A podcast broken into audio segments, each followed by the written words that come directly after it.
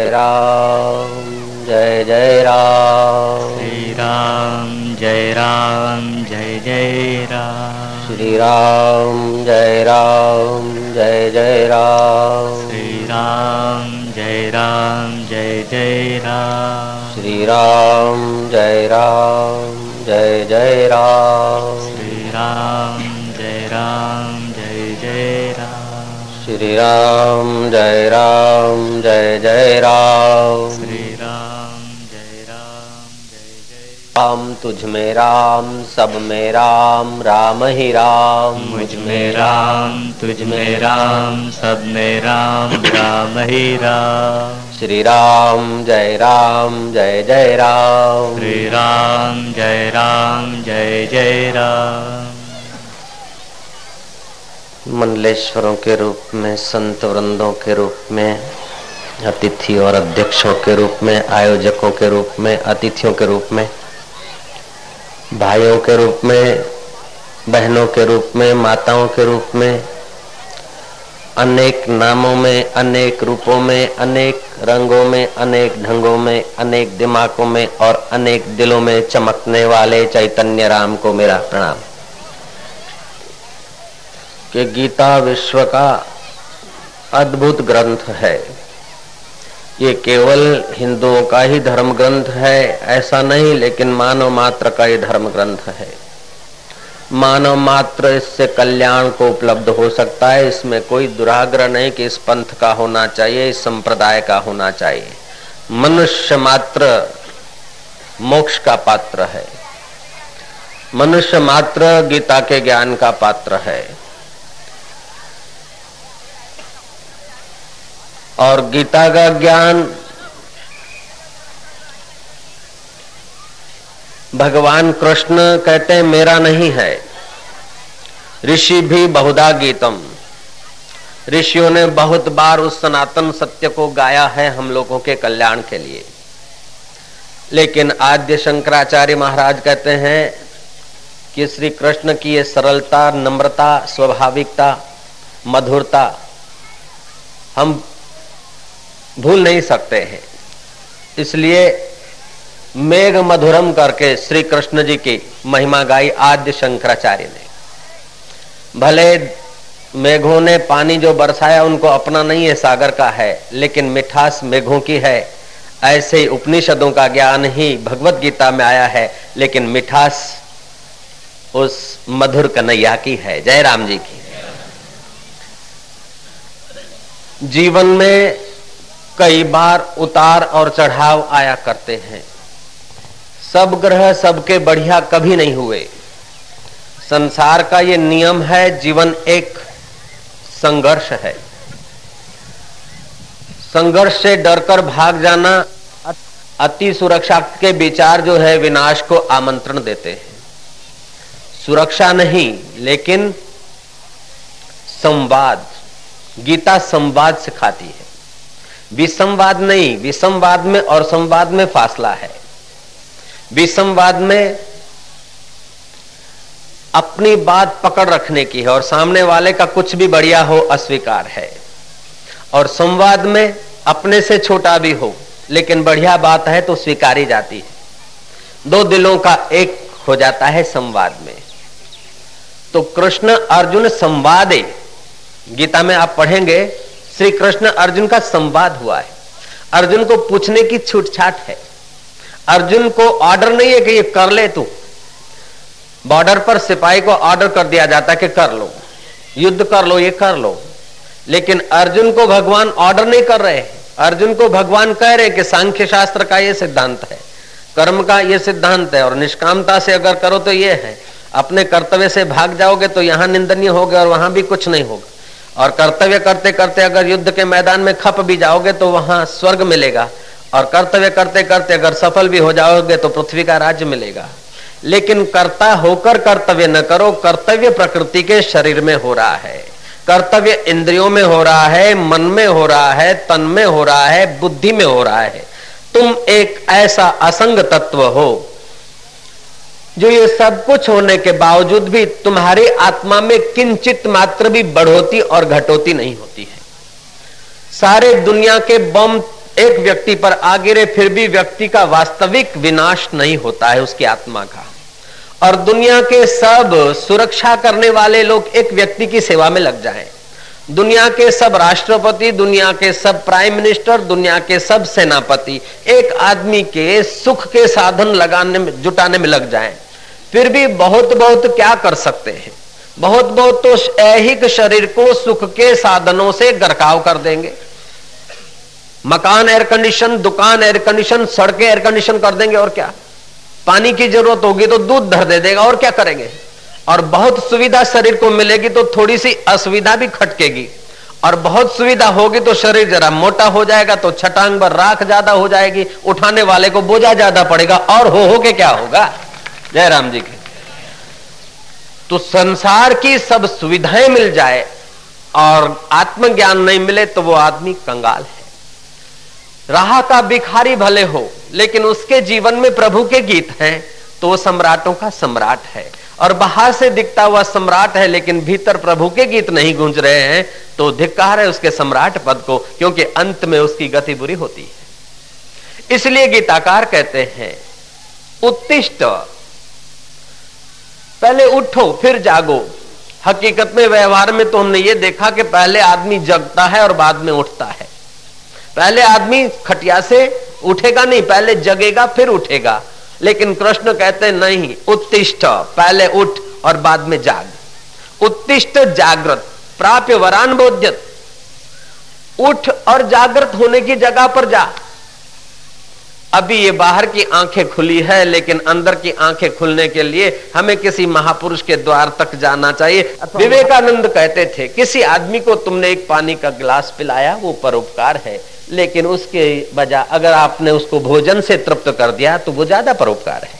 और एक दिन के भोजन की अपेक्षा, आपने साल भर के उसके खान पान की व्यवस्था कर दी तो गिलास पानी और एक दिन के भोजन की अपेक्षा, वो परोपकार बड़ा है। तो परोपकार जितना लंबा स्थायी उतना उसका मूल्य बड़ा है। दुनिया के लोगों को तुम सदाव्रत में बदल दो। घर घर औषधालय खोल दो और घर घर एक एम्बेसडर कार अर्पण कर दो।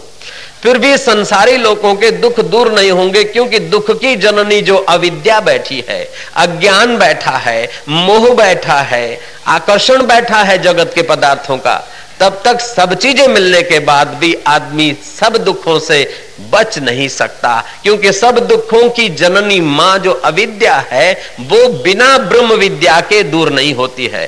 तो जो ब्रह्म विद्या देता है, दिलाता है या देने दिलाने में सहभागी बनता है, वो मनुष्य प्राणी का परम हितेशी है। आठ प्रकार के दान माने गए हैं। अन्नदान, वस्त्रदान, भूमिदान, कन्यादान। गौदान गौरस दान सुवर्ण दान और अभय दान ये आठ प्रकार के दान है और सबसे बड़े में बड़ा दान अभय दान अभय होता है ज्ञान से आदमी। मौत से भी निर्भय हो जाता है। और वह ज्ञान गीता का सरलता से हमारे समाज में फैल सकता है। ऐसा सरल श्लोक है। है तो छोटा सा ग्रंथ। लेकिन इसमें अद्भुत ज्ञान भरा है। तुलसीदास जी कहते, राम भगत जग चारु प्रकारा, सुकृतिनो चारु अनग उदारा। चहु चतुरन कर नाम आधारा, ज्ञानी प्रभही विशेष प्यारा। भक्त की महिमा कही, नाम की महिमा कही, लेकिन जिसको नाम तत्व का ज्ञान है, वो भगवान को प्यारा है। ये कहे बिना तुलसीदास जी चुके नहीं है। राम नाम जिम जप ही जाग ही जोगी, प्रपंच बिरंच बिरंच वियोगी, ब्रह्म सुख अनुभव अनुपा, अकथन अनामय नाम न रूपा। ऐसे ब्रह्म सुख की महिमा तुलसीदास जी करते हैं। श्री कृष्ण कहते हैं, कहते कथा कीर्तन रात दिन जिनका उद्यम एह, कह कबीर व संत की हम चरणन की खेह। जिनको कथा कीर्तन में रुचि है, ऐसे प्यारे संत भक्तों की, चरणों की जुत्ती भी हम बन जाएँगे तो हमारा बेड़ा पार हो जाएगा। संत तुलसीदास जी को पत्नी ने जब महना मारा, हाड मास की देह ममता में इतनी प्रीति, ये हड्डी मास का पिंजरा है। अस्थियों का पिंजरा उसके ऊपर, मांस, और मांस को नसों से बंधा हुआ, और उसके ऊपर एक कवर चढ़ा दिया, एक पर्दा लगा दिया चमड़े का। ये तो भगवान की महती कृपा है कि चमड़े का पर्दा लगा दिया। अगर ये पर्दा नहीं होता तो मक्खियाँ और चीटियाँ बुनबुनाती और परेशान हो जाते हम लोग। जिस शरीर को मैं मैं मानकर घूम रहे, उस मैं का पोल खुल जाता है एकदम। जयराम जी की। तो पत्नी ने कहा, हाड मास की देह मामा। ये हड्डी मांस का चमड़े का शरीर। इसमें तुम इतनी मोहब्बत करते हो। इससे आधी अगर उस प्यारे की तरफ़ मोहब्बत करते तो तुम्हारा बेड़ा पार हो जाता, लेकिन तुम्हारी मीठी निगाहों से औरों का दिल भी राममय हो जाता, औरों के दिल में भी चैतन्य का प्रकाश प्रसाद प्रसर जाता। भगवान न जाने किस वक्त इस जीव को अपनी ओर आकर्षित कर देते हैं। ऐसी कोई पुण्य घड़ियाँ होती है जो कोई वचन लग जाता है। इसलिए बार बार सुनते रहे, न जाने कोई ऐसी घड़ी आ जाए कि वचन लग जाए और वह वचन मरते समय भी याद आए तो जीवात्मा परमात्मा तक पहुँचने की योग्यता रख लेता है। दास जी जंगल में आए, पत्नी को कहा, दोबारा कह दे, तीसरी बार कह दे और पक्का कर लिया। हाड मास की देह मामा, तामे इतनी प्रीति। हड्डी मांस का चमड़े का शरीर, उसमें इतनी प्रीति। वह सचमुच में पत्नी पत्नी कहलाने के लायक नहीं है, जो पति को संसार के काम विकार में घसीटती है। और वो पति पति कहलाने के लायक नहीं है, जो पत्नी को उस तुच्छ विकारों में ही जीवन बर्बाद करवाना चाहता है। वो पति पति है, जो पत्नी के तंदुरुस्ती का पत्नी के संस्कारों का ख्याल रखकर सुयोग्य संतान को जन्म देने के लिए संसार में जीता है, उसको धन्यवाद है। वो पत्नी को भी धन्यवाद है। जो नारी धर्म नाम का छोटा सा ग्रंथ है अपने स्थल पर, वो पढ़ के आप देखना। स्त्री चाहे तो महान आत्माओं को आमंत्रित कर सकती है। स्त्री चाहे तो बेटी को जन्म दे, चाहे तो बेटा को जन्म दे, चाहे तो भक्त को जन्म दे, चाहे तो वीर को जन्म दे, वो चाहे तो महान योगी को भी जन्म दे सकती है। ऐसी उसमें योग्यता है। किस काल में कैसा व्यवहार करने से कैसी आत्माओं का आना होता है, ये उस किताब में लिखा है। खैर पत्नी ने कह दिया कि हाड मास की देह मामा। वैराग्य आ गया। जंगल में गए तुलसीदास जी और भगवान को प्रार्थना करते कि, हे प्रभु, तू मुझे तेरी भक्ति का दान कर दे बस। तेरा भक्त बना दे। लेकिन अंदर से आवाज़ आई कि, मेरे तो कामी और कुटिलता का व्यवहार है, मैं भक्त कैसे हो सकता हूँ? हे भगवान, मैं तेरा भक्त अगर नहीं बन सकता हूँ तो कम से कम तेरे भक्त का तो मुझे सेवक बना देना। फिर विचार करा कि तेरे भक्त का सेवक बनने की भी तो योग्यता चाहिए, कुछ पुण्य चाहिए। अगर तेरे भक्त का मैं सेवक नहीं बन सकता हूँ, तेरे संतों का, भक्तों का मैं दास नहीं बन सकता हूँ तो कम से कम भक्त के द्वार की मुझे गैया बना देना और मेरा दूध तेरे भक्त की सेवा में और तेरे चरणों तक पहुंचेगा तो मेरा कल्याण हो जाएगा। फिर तुलसीदास जी रोए। कि प्रभु, मैं भक्तों के घर की, संतों के घर की गाय बनने की पुण्याई नहीं रखता हूँ तो कोई हरकत नहीं। लेकिन कम से कम मुझे तू भक्तों के द्वार का घोड़ा ही बना देना, ताकि वो कथा सुनने को जाएँगे, और कथा सुनकर आएँगे तो तेरा नाम सुमरण करेंगे, और तेरा चिंतन करते करते मेरा उपयोग हो जाएगा। इसी से भी मेरा तन सफल हो जाएगा, जीवन सफल हो जाएगा। फिर रोए हैं कि भगवान, मैं तेरे भक्तों के द्वार का घोड़ा शायद न भी बन सकूँ, क्योंकि मैं कामी हूँ। मैं कुटिल हूँ, मैं अपराधी हूँ। तो अब इतनी तो कृपा करना कि तेरे भक्तों के द्वार का मुझे कुत्ता ही बना देना। ताकि उनकी निगाह पड़ेगी, कम से कम तो मेरे पाप कटेंगे, उनके हाथ का रूखा सूखा टुकड़ा मिलेगा, मेरा दिल पवित्र होगा। ऐसे करके संत तुलसीदास जी का हृदय पिघला, हृदय पिघलने से पाप दूर हो जाते हैं।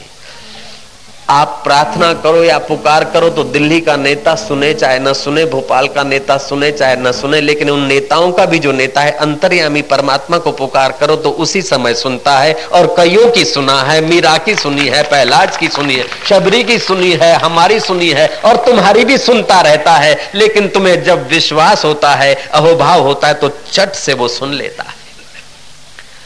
तो कभी कभी सुबह उठकर सच्चे हृदय से उसे प्यार किया करो, सच्चे हृदय से प्रार्थना किया करो।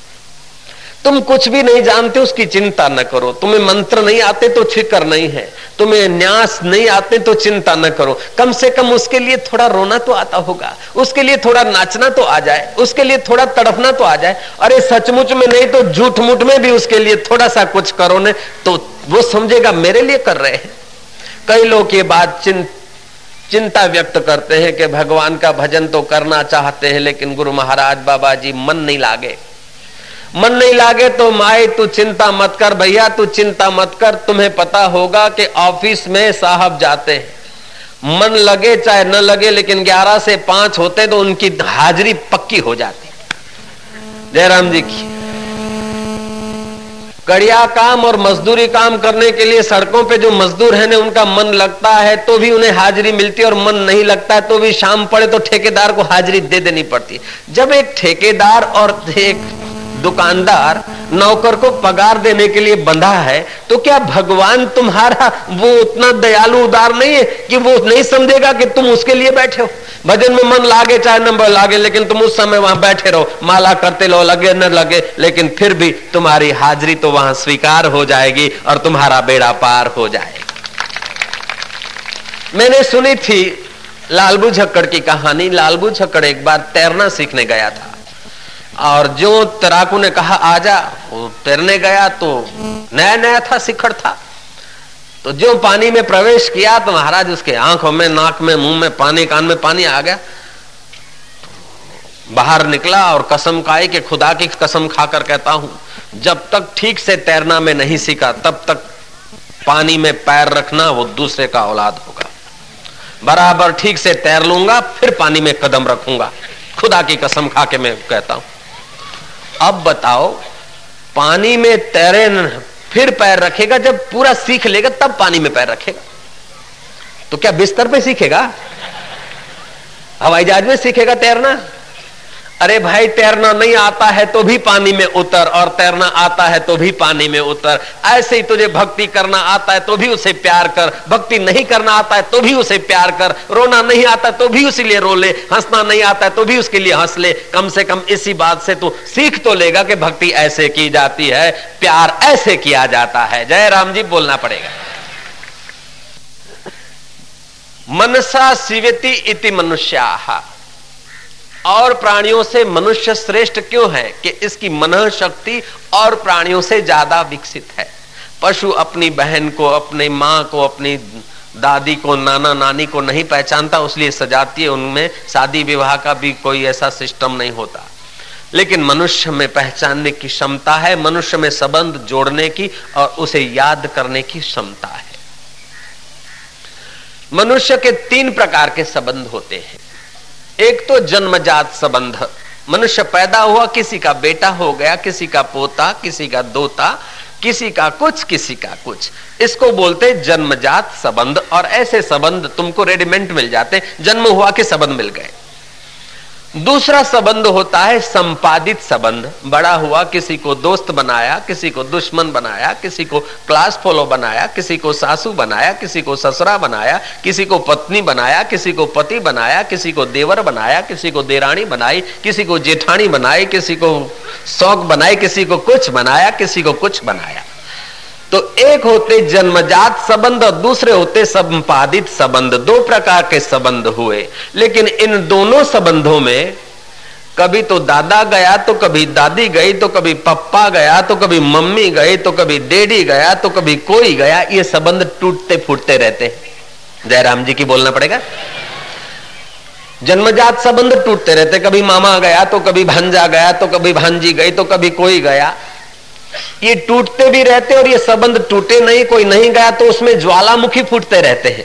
कभी दादा नाराज़ तो कभी नानी नाराज़ तो कभी बेटा नाराज़ तो कभी पति नाराज़ तो कभी पत्नी नाराज़ तो कभी सासू नाराज़ तो कभी ससुरा नाराज़, कभी कुछ नाराज़ तो कभी कोई राज़ी, ऐसा हुआ करता है। आपका अनुभव हो तो ऐसा बोलो और न अनुभव हो तो ना बोलो। और महाराष्ट्र न हो तो ऐसा सांगा। बरा है। तो एक संपादित संबंध और जन्मजात संबंध। दोनों संबंधों में तोड़फोड़ होती रहती है और ज्वालामुखी फूटते रहते हैं। ज्वालामुखी माना झगड़े वगड़े होते रहते हैं। कभी नाराजी, राज़ी होता रहता है। ये दोनों संबंध कितने भी संभाल कर रखो, लेकिन मृत्यु का झटका आते ही दोनों संबंध छू हो जाते लेकिन मानव का तीसरा संबंध है सनातन संबंध, शाश्वत संबंध। वो जन्मजात से नहीं है और संपादित भी नहीं है।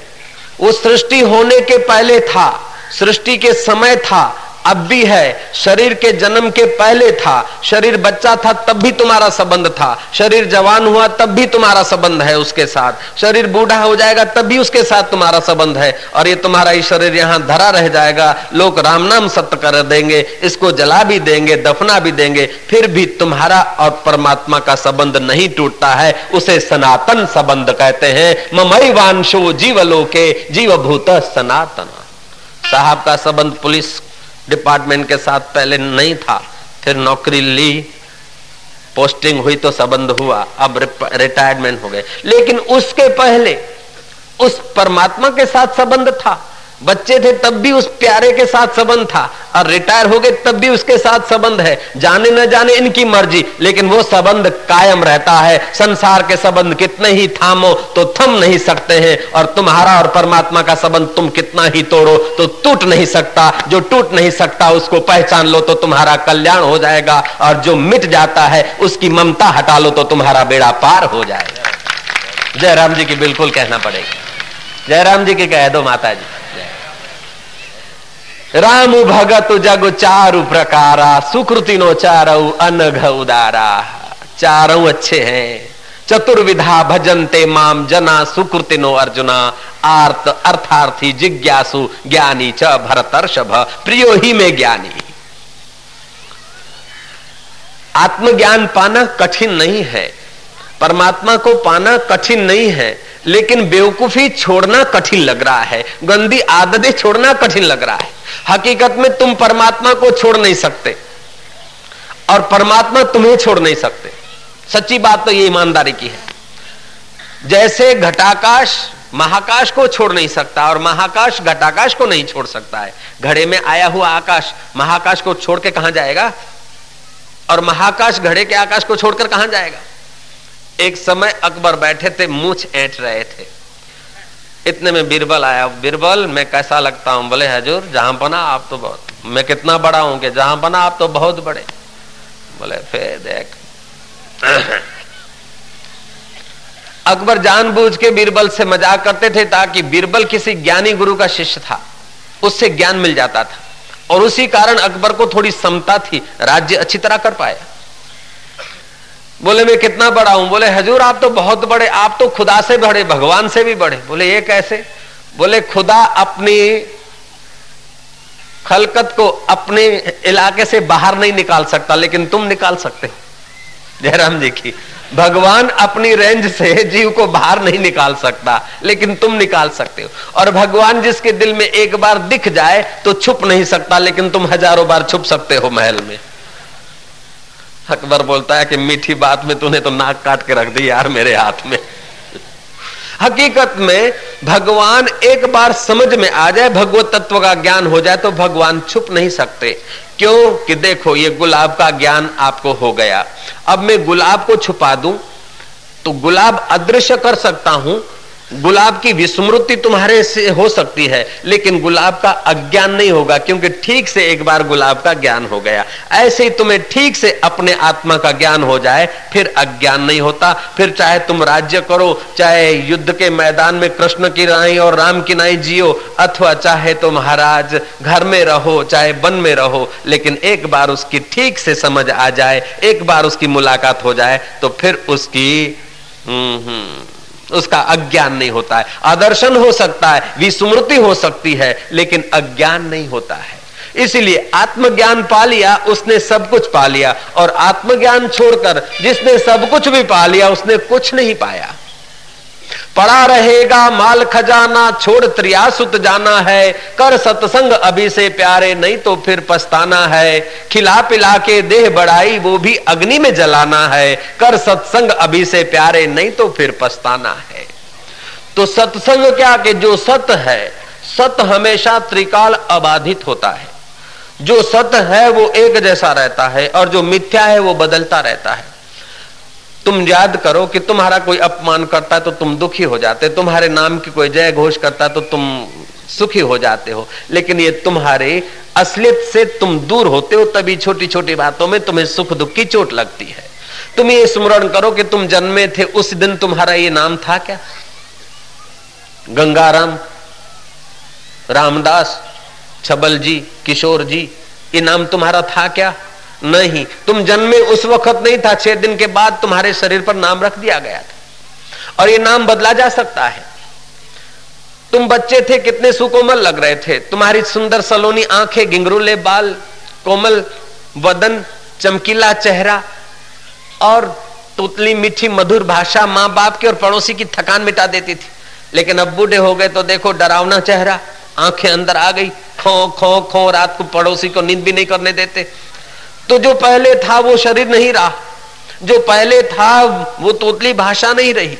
जो पहले था ऐसा स्वभाव नहीं रहा। जो पहले था ऐसे बाल नहीं रहे। बाल तो सफ़ेद छपड़ा हो गया। लेकिन फिर भी बच्चे के शरीर में जो तुम्हारा चैतन्य आत्मा था वही जवानी के समय था और वही अभी बुढ़ापे के समय है और मरने के बाद भी वही तुम्हारा शाश्वत संबंध तुम्हारे साथ है बचपन तुम्हारे साथ नहीं जवानी तुम्हारे साथ नहीं बुढ़ापा तुम्हारे साथ नहीं धन तुम्हारे साथ नहीं निर्धनता तुम्हारे साथ नहीं गाड़ी तुम्हारे साथ नहीं लाड़ी तुम्हारे साथ नहीं दुकान तुम्हारे साथ नहीं मकान तुम्हारे साथ नहीं फिर भी वो प्यारा तुम्हारे साथ रहता है उस प्यारे को जान लो तुम्हारा बेड़ा पार हो जाता है इसको बोलते सनातन संबंध, शाश्वत संबंध। ममईवांशो जीवलोके जीवभूत सनातन। तो तुम्हारा और परमात्मा का सनातन संबंध है और तुम्हारा और मकान का कल्पित संबंध है। तुम्हारा और ईश्वर का शाश्वत संबंध है और तुम्हारा और रिश्ते नातों का नश्वर संबंध है। जयराम जी की। नश्वर संबंध में ज्वालामुखी फूटते रहते हैं, नश्वर संबंध में तोड़फोड़ होती रहती है। तो जब कोई आए तो उसे धन्यवाद दो, घर में कोई जन्मा है तो। अगर कोई जाता है तो उसके कल्याण की भावना करो। छाती कूट कूट करके उससे रोगे तो वापस तो लौटेगा नहीं। दिखावा करना है तो थोड़ी देर कर लो, लेकिन दिखावा बेईमानी करके करने से क्या होगा? अंतकण मलिन होता है। तो उसके आत्मा का, उसके चित्त का उद्धार ऐसा प्रयत्न करना चाहिए, क्योंकि ये संबंध ऐसे ही है।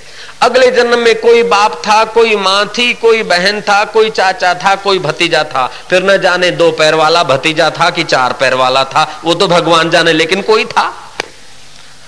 अगले जन्म में भी कोई माँ होगी, कोई बहन होगी, कोई पति होगा, कोई लेडी होगी, कोई लेडा होगा, लेकिन अभी उनमें का कोई नहीं रहा। ऐसे इस संबंध में भी एक दिन ऐसा आएगा कि कोई रहेगा नहीं, लेकिन फिर भी जो तुम्हारे साथ रहेगा, उसका नाम आत्मा है, उसका नाम परमात्मा है। जो तुम्हारा साथ छोड़ नहीं सकता, जिसका साथ तुम छोड़ नहीं सकते हो, वो है परमात्मा, और जिसका साथ तुम सदा जोड़ नहीं सकते हो, वो है संसार। तो दो बातें करनी है। संसार के नश्वर संबंध को अंदर से नश्वर समझकर संसार के सेवा में तन को, मन को ईमानदारी से लगा दो तो तुम्हारा संसार व्यवहार भी चमकीला हो जाएगा। और शाश्वत संबंध को शाश्वत समझकर, उससे प्यार करके उस शाश्वत तत्व को जान लो तो तुम्हें आत्म साक्षात्कार हो जाएगा। तुम्हारा तो कल्याण हो जाएगा, लेकिन जिस कुल में तुम जन्मे हो, उस कुल का भी उद्धार हो जाएगा। केवल ऐसा गीता का ज्ञान तुम्हारे जीवन में थोड़ा सा आ जाए। शेख मोहम्मद नाम का एक लड़का, बाद में बड़ा हरि भक्त हुआ और संत तुकाराम का मित्र संत हो गया। वो लड़का जब 16-17 साल का था तो उसके पिता ने कहा, जा बकरा हलाल करके आ। गया खेत में छरा जरा तेज करने को। कोई पूर्व की कमाई थी, उस लड़के की निगाह बकरे के आँखों पर पड़ी और मनी मन सोचा कि बेचारा रो रहा है, इसके आँखें भीगी भीगी जैसी लग रही है। ये समझता होगा कि ये छुरी मेरे पर घूमेगी। इसके गर्दन पर छुरी घुमाऊँगा। इसको कितनी पीड़ा होगी? देखो जरा छुरी से कितनी पीड़ा होती है। ऐसा करके उसने छरा अपनी उंगली पर जरा टच किया। उंगली पे टच किया तो महाराज, छरा टच हो जाए तो क्या कहना? रक्त की धार बही, पीड़ा हुई। बोले, इतना सा जरा सा उंगली पर छरा लगा है तो ये पीड़ा हो रही गर्दन पर छरा घिसूँगा इसको। धिक्कार है मेरे इस कृत्य को। छरा खेत में फेंक दिया, बकरे को खोल के अभय दान दे दिया। घर आया, पिता ने पूछा कि कहा है? माल, बकरा कहाँ है? बोले, कहीं चरता होगा। बोले, क्यों? तू मेरा बेटा होकर बकरा हलाल करके नहीं आया? बोले, तुम्हारा बेटा होने से बकरा हलाल करना पड़ता है तो मैं तुम्हारा बेटा नहीं, खुदा का बेटा होता हूँ। जय राम जी। मैं ईश्वर का बेटा होऊँगा। बोले, मैं तेरे को सब वसियत करूँगा तुम मेरा बड़ा बेटा है, सब तेरे को देने वाला हूँ। इसीलिए तेरी परीक्षा कर रहा था, मेरी आज्ञा मानता कि नहीं? बोले, ऐसी आज्ञा मानकर तुम्हारा बेटा कहलाना मुझे ज़रूरी नहीं है। तो बोले, फिर तेरे को मैं कुछ नहीं दूँगा। बोले, कुछ ना दो तो कोई हरकत नहीं, लेकिन मैं इतना घोर पाप, क्रूरता नहीं करूँगा, ऐसी हिंसा नहीं करूँगा। इसे तुम दुनिया मत समझ। ये कलयुग नहीं, करजुग है। एक हाथ ले, एक हाथ दे। शक्कर खिला, शक्कर मिले, टक्कर खिला, टक्कर मिले। नेकी का बदला, नेक है, बदों को बदी देख ले। इसे तू दुनिया मत समझ, मिया। ये सागर की मझधार है। औरों का बेड़ा पार कर तो तेरा बेड़ा पार है। औरों की भलाई कर तो तेरी भलाई हो। तू कल का लड़का और मेरे आज्ञा का उल्लंघन और बड़ा उपदेश देता है। आजा मैं तुझे वारसा दे दूँ। घर ले, अंदर ले गए और सात जूते गिन के मार दिए। बोले, ये है वारसा भाग काफर कहीं का। वो शेख मोहम्मद नाम का लड़का घर से निकला। कोई साधु संत पीर फकीर की खोज करते करते गंगा किनारे पहुँचा है। पंडितों को कहा कि मुझे भगवान से, खुदा से मिलने की, खुदा और भगवान नाम दो है, लेकिन सत्ता एक की एक है। एक नूर ते सब जग उपजा, कौन भले, कौन मंदे।